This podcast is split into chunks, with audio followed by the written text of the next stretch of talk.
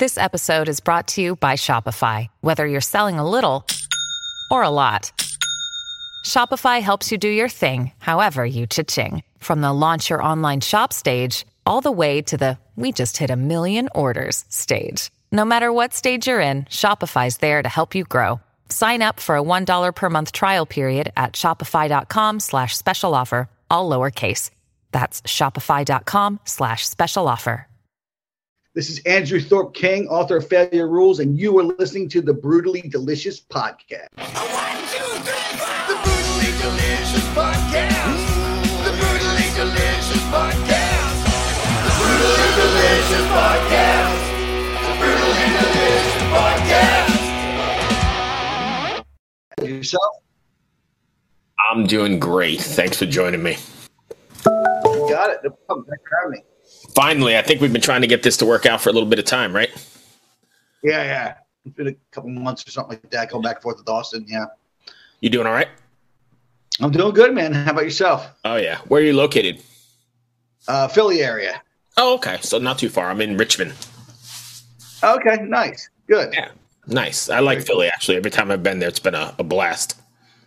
Yeah, yeah. It's uh it's great place, although a little less great in recent years. So Yeah, but the food is pretty awesome in that city as well. Yeah. So that's, that's true. I lived in the city for a while and then uh, left in the pandemic and moved to the burbs and uh very happy about it. It's been a good move. Still going to the city, but you know, living in the Right. burbs now. a little bit safer. Yeah, yeah. So we can just jump right in and, and talk about uh talk about your book here. Um, Sure. Where did the idea or the impetus come from for Failure Rules? Yeah, so uh, it was around tail end of 2013. I was taking a beach walk at Brigantine, New Jersey, uh, kind of a contemplative beach walk on Father's Day. I was with my ex-wife at the time, and uh, was walking through like twin failures at, the time, right? So I just um, uh, exited my position as a partner in an online lending company. So it was like a business divorce with the next business partner. Mhm. So that required some thinking around reorganizing my financial life and my pursuits. Also, I knew I was on the precipice of a marital divorce. Uh, I mean, I was with my wife at the time, but things were not heading in the right direction. Right. And I was thinking about just life in general, um, you know, hard times in general. I was listening to the song "Hard Times" by the Cro-Mags as I was thinking through all this and like, on a playlist. And um, you know, John Joseph from the Cro-Mags wrote the foreword to the book. And uh, you know, I was just um, reflecting on my 20s and my 30s and everything that I had gone through as an entrepreneur, as a creative, uh, and how I encountered certain difficulties, failures, tricky situations, and what I had learned from them. Uh, and also kind of the underpinning philosophies that have really helped me get through them and, and see them with a different lens. All the different virtual mentors uh, and inputs that really buoyed me during those times. Uh, and then the, the quote from winston churchill um, success is going from failure to failure without loss of enthusiasm really kind of stuck in my mind. And that was the one thing that was kind of my, my, my constant was no matter what was going on whether it was like you know navigating uh, the worlds of finance and banking in different variations that i'd done over time or owning a gym or uh, owning two record labels or being a bodybuilder uh, you know competing there and writing a spy novel all these things like um, there's always an enthusiasm thread. It- one thing ended one thing collapsed and there was already uh, always an enthusiasm thread to keep me going on something new some sort of adjacent possible um, and so that quote really like stuck in my mind and i got convicted to write a book on the value of failure and i started out that journey wrote some loose notes that day various iterations over seven years then uh, working with scribe media to get the um, production going and all the editing and it finally became what it is today So it was a seven year process, huh? yeah i mean i would say oof, yeah seven years at least right for just writing it getting it to a draft that i felt comfortable Right. uh, presenting to editors and then another year year and a half on going back and forth with the editors just refining it Right. so probably a little, little more than seven years at that point So I have two quick, I mean, not too quick, but two questions for you from what you brought up. First, was it difficult putting all of your personal stories and all of, I guess, dirty laundry into the book? Did you feel Yeah. too vulnerable? A little bit, yeah. I mean, but I pushed through it because I really knew that like the books that inspired me were the ones that fucking did that. Right. Like James Altucher's "Choose Yourself," the shit that guy wrote about about his ups and downs as an entrepreneur, losing it all, gaining it all, stuff with his divorce, all these things. Like that was one of the books that inspired me. Same with uh, Srinivas Rao, who's now kind of become like a coach for me, who wrote uh, "The Art of Being Unmistakable." And like those books inspired me to write this book, so I had to take the same approach. I mean, writing about sensitive topics like know, having to declare personal bankruptcy to uh, to to keep going and, and and really allow my record labels to long term be be sustainable. Uh, you know, the, the divorce stuff, um, everything from being investigated by the feds to panic attacks to to Right. abandoning my home to uh, the most sensible going on going on food stamps. You know.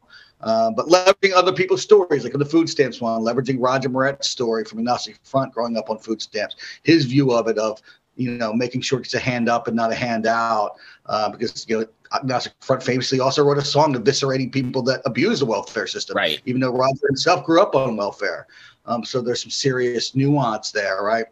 And then also um, Stephanie Land of the show The Maid on Netflix. She wrote the book The Maid. Her story of, of being a, a, a single mom, you know, house cleaner on food stamps, and, and and the grit of her working through that. And so, like leveraging other people's stories really helped give context to my own personal stories. I think, and, and allowed me to feel more confident and connecting the dots to my stories as I as I lay them on. on, on the Was page. there stuff that you wrote originally and axed out? You're like, shit, I can't put that in there.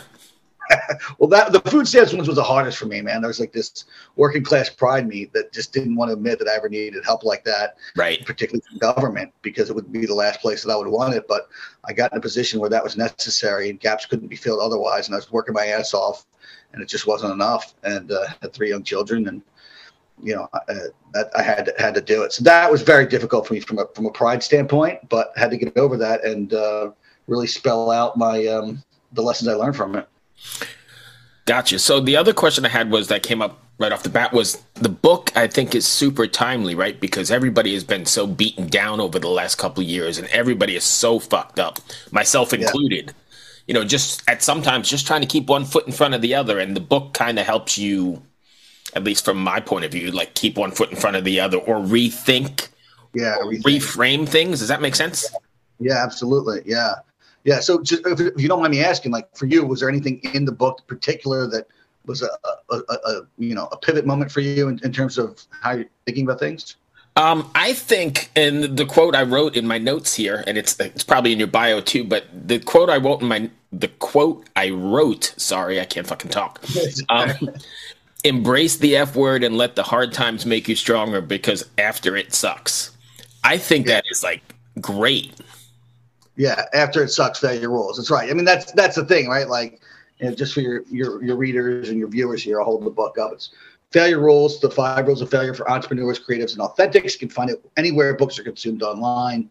Uh, go check it out, go buy it, give it a read, download the audio book, whatever you, uh, whatever, you know, yanks you crank. But yeah, so I mean, that's the, the tagline is after it sucks, failure rules, because there's no denying that it sucks, right? Like, this Right. isn't some sort of like sugarcoating, self-helpy, like, you know, like uh, No, because I think it's I think it's like, down yeah, and dirty, and you're and you're in the trenches. And I think you know, as a reader, you you pick that up, and you can Yeah. relate to it.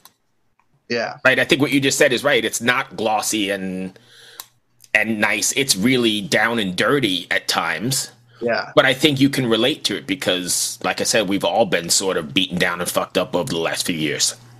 yeah, and that's the message of the book, man. Like in the rubble, you you can find you can find find the jewels in the rubble, but you have to fucking dig. It's going to be painful. You have to sit in some discomfort. You have to learn to energize chaos, right? So instead of letting the chaos just hit you and knock you down, see it as an energy that you can step outside of it, be objective, you know, push aside your emotional participation and steer that energy to reshape your life in a new way. And that's failure rule number one is failure purifies. It's taking a look at your failure event and saying, okay, I am not this event. This is happening to me, even though I wish I avoided it or it was avoidable. It's here. How can I look at this and see how it can burn off uh, extinguish things within me that needed to be burned off, old thinking, old ways of being, old habits, old faulty foundations, and how can I rebuild and reshape and expand myself and do a new iteration of myself? That takes a lot of work. It takes intentionality, it takes a premeditated, premeditative thought process, but that is the idea. And I go through tons of examples in the book of people who who, who their your, their moment of failure purification became kind of the crucible that really made them who they were in a unique way on their calling journey that otherwise they might not have been. Right. You know? And it's those type of stories. I mean, Johnny Cash is a perfect example, just off the top of my head. I mean, like, you know, he he was on this kind of forced track to be a salesman for his ex father-in-law decided to listen to his internal spirit voice rebel against that go after music but in that journey, it was chaos, right? Like he couldn't maintain a marriage because of the lifestyle. You know, he couldn't handle right. fame, so he succumbed to drug addiction. There's all kinds of tragedy, this and that. But then in Act Two, when he kind of got over the curve and found redemption in that, it gave so much more texture and depth and beauty and truth to his music. Oh yeah, because it's real and authentic yeah, it was like the purification of his failures ended up being his greatest strength in the end, right. and, and it informed his art in such a you know perennial way.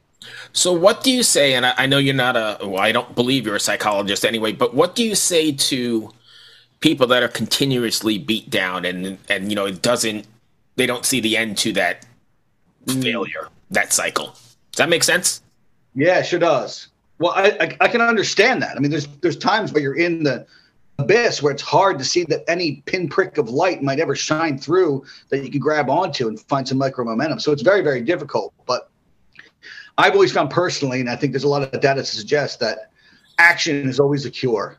Action, you know, uh, precipitates reinvention, and you know, wallowing in your feelings, overvaluing your feelings over action doesn't work.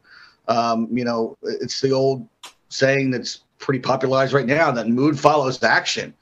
Um, you know that you have to find a way to come up with a reasonable plan of experimentation out of your abyss and you need to start taking action on things. And many of them might fail but you have to have a waterfall if this then that if not this then what? Like and you have to like you know have this scaffolding of ideas uh, and go after it. So perfect example um, when i got divorced uh, my first time and when i was um, uh, going through this business divorce at the same time. All of a sudden, after being long married and, and being an entrepreneur, I, I found myself uh, with no home to live in and no office to go to by day. I was living out of a hotel room. Right. Uh, I could have drowned in alcoholism or, or, something of that effect. I didn't.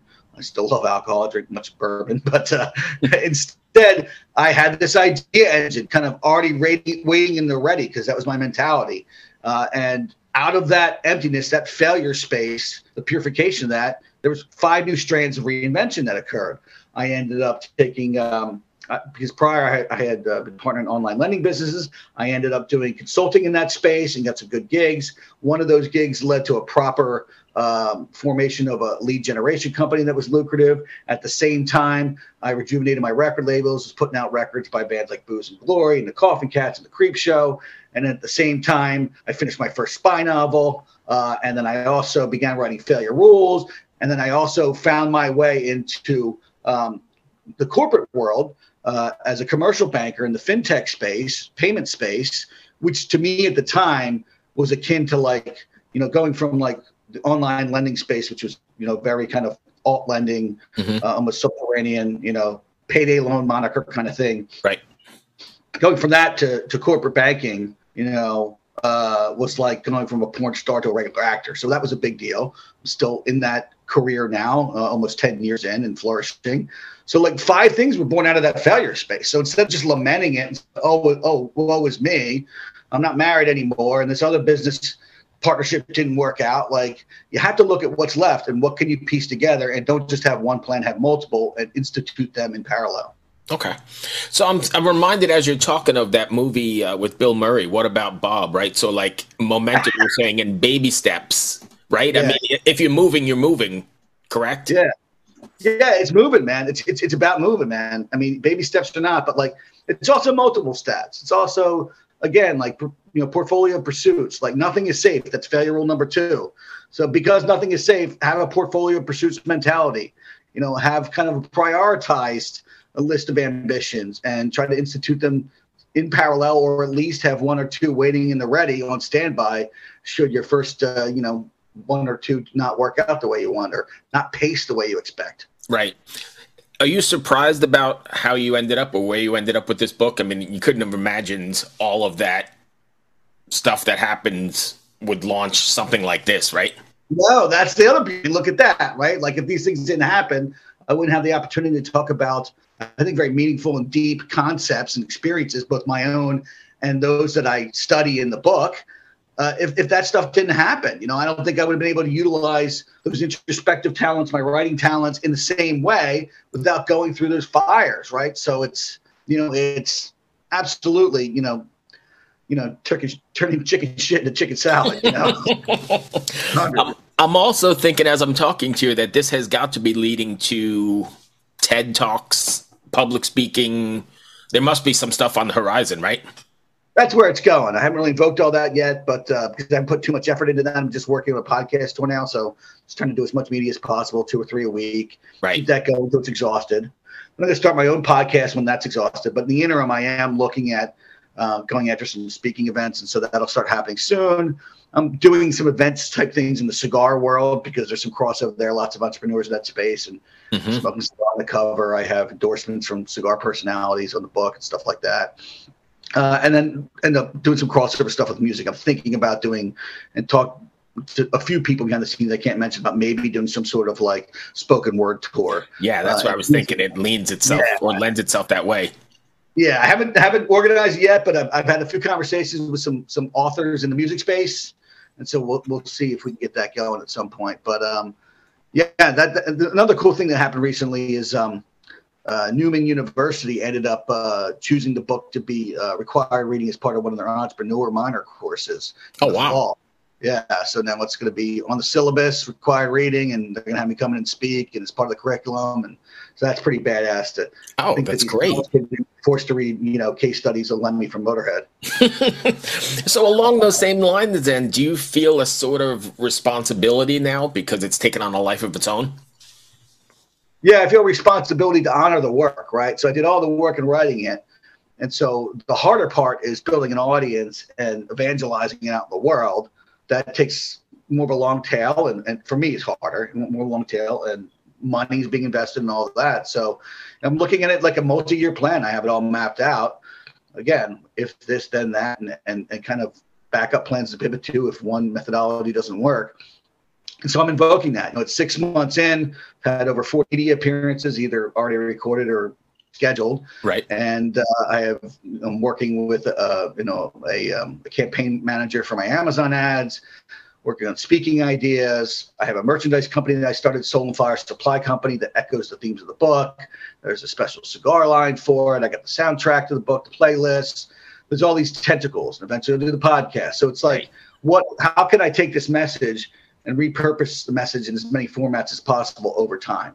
right uh, to both promote the book and just promote the message in and of itself because it's the book is nothing but a, a medium for the message so however the message gets out there it doesn't matter to me sure i'd like to find ways to monetize it and that's part of the plan but it's really mostly a, I wouldn't even say a labor of love. It's it's a calling, really. It, it's it's, it's a Right. calling for me at this point. I feel like this gives me the highest meaning in my life, especially when I have people that are, you know, write me and are affected by the book or can relate to it, or you know, here's something I said and it, it, it changed the thinking on something, or and that's or- funny you brought that up because that's my next question. I'm sure you've had people respond to you and say hey you know this changed my thought process or made me have baby steps or take baby steps one in front of the other and do something. How does that make you feel in the end? And can you share any of those stories?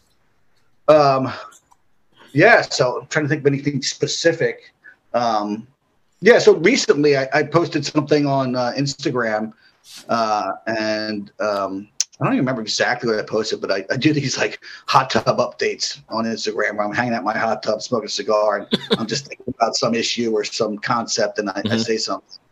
Um, and uh, I don't remember specifically what I said, but whatever it was, it, it gave this person clarity on leaning into um, uh, accepting, uh, um, you know, uh, reduced hours at work and going after starting their own screen printing business Mhm. uh, because of that event. That somewhat failure event. So that was just one off the top of my head, and then there's been many like that. So, as the creator and the writer, that's got to make you feel. I don't want to say validated because I don't know if that's even necessary to be validated, but it's got to make you feel pretty good, right? Yeah, well, it makes me feel like, all right, this this is this is you know the purpose in it, Right. right? Like it's not to sell a million books, so that'd be great. Uh, it's to sustainably be able to have avenues to um, purvey the message and to get the message out to the world and have it have people resonate with it. I mean, that's really the purpose. Right. Um, uh, you know, I, I still hold a day job. My money comes from elsewhere. Um, this is generating some money to go against the cost, but not nearly enough, and that's okay. I expected that. This is really about like, in some ways, it's, it's about present purpose and future legacy. Nice. And for those not familiar with the failure rules, I mean, you draw from a bunch of different stories or a bunch of different artists and characters that people can identify with. And I'm just looking at the list here. Everybody from um, Henry Rollins to Toby Keith, even J.K. Rowling, right? Yeah. So the people Yes, find something to identify with. How did you find all those stories? I mean, was it just a ton of research or? Uh, a little bit of research, but most of it was very intuitive, right? Like most of these stories I'd already encountered are actually ones that already like kind of changed me or shaped me or stuck in my head and literally helped me out through hard times or people that I whose stories really inspired me, right? So there were a cast of virtual mentors. I mean, everybody from the the the the ex- the, the, late spy novelist Vince Flynn to Lemmy from Motorhead. You mentioned J.K. Rowling, uh, entrepreneur podcaster James Altucher, ex gang leader Elgin James, who was uh, who started FSU in Boston, who now is a screenwriter and um, mentee of Robert Redford, and and wrote the script for uh, Mayans MC, spinoff to Sons of Anarchy, to Captain Tony Tarracino, who, you know, who was uh, the mayor of uh, of Key West, Florida, before he passed away, and was a bit of a renegade. To you know Thomas Smallwood, the professional bowler, like a real wide variety of people. I mean, obviously, there's a music thread throughout the whole thing, right? Right. I'm quoting Scott Vogel from Te- from Terror. You know, uh, Hatebreed, the song "Divinity of Purpose." That that song, that in and of itself, was a big uh, influence on me. And um, you know, you mentioned Rollins, and there's all kinds of music throughout. But but I draw from all kinds of entertainment, philosophy, religion, everything. I mean, you know, quoting everything from again Aristotle to Lemmy. You know, so Right. That's what I, that was my point. So yeah, it's a little bit of everything in there, and people can identify. You know, it's not just punk or it's not just metal, and it's not just political Right. figures. It's everybody. Yeah yeah, and you know, not just entertainment stuff like true business minds, true. Uh, Right. You know, where whether I'm quoting, you know, Tim Ferriss or, um, you know, whoever else. You know, so it's it's it, it's definitely a business psychology book, but it's deeper than that. Mixes in a lot of spirituality, mixes in a lot of philosophy, um, and, and a lot of art and creativity. Right. And I think they all go hand in hand for sure. I know this is probably too early, but are you uh, already looking for a sequel? Uh, well, I want to. Next thing I do, I want to make sure whatever I do next is built on the back of a proper audience that's been built. So that's where I'm at now. So if that takes two years, three years, wherever I feel like, all right, you know, because the book's selling consistently with with an upward trajectory, right? So building an audience. When I get to the point where I feel like that is kind of built, then I'll drop another product and it'll be something in the universe, right? So Right. you know, it might be just taking a concept from this book and isolating and writing a whole book on that concept, pulling one from one concept. But something still the failure rules universe just to keep the brand going and give it Sure. more technical life. It's hard to keep people's attention spans these days. Everybody's got like the 30 second attention Mm-hmm. span. So the fact that it's, you know, progressing and growing is great because people lose interest Yeah. so quick. Yes, they do. I know. It's uh, it's it's the downside to the uh, the immediacy of of uh, disintermediation and being able to get things out there to the world. Yep. So can everybody else. A lot of a lot of noise to cut through. Right. I mean, e- even in the music world, you know, they listen to one song instead of a record and maybe 30 Mhm. seconds of that song and already looking to flip to something else. And it's Yeah. crazy. All that hard work that, you know, the artist or the writer put into it is kind of just so disregarded. It's a shame. And I'm guilty of it too. But I mean, it's also the beauty of the multi-format like world. Like you can chop up a long-form podcast, do many different cuts, and post them on different socials, and at least try to get cuts out there where people can consume them without, uh, uh, their attention span expiring. Right. You know, and, Right. and it's you know it's it's just part of what you got to do. You got to put it into the different different uh, formats. Yep. That's going to bring me to the end of my questions. Did I miss anything you want to cover? I don't think anything specifically. I mean, again, just for your um, listeners and viewers, I'll hold the book up Failure Rules, the five rules of failure for entrepreneurs, creatives, and authentics. Lots of great kind of music references in there, music personalities, also a lot of other things, um, you know, and uh, g- g- go check it out. Anywhere Where can we find you online? Yeah, you can find me at andrewthorpking.com. No E on the end of Thorp. Follow me on Instagram at Andrew Thorp King. Same at YouTube at Andrew Thorp King. Yes. Thank you, my friend. I'm glad we finally got it to work out. Sorry about everything that's been uh, delayed, but No worries. life happens, I guess, right? You got it.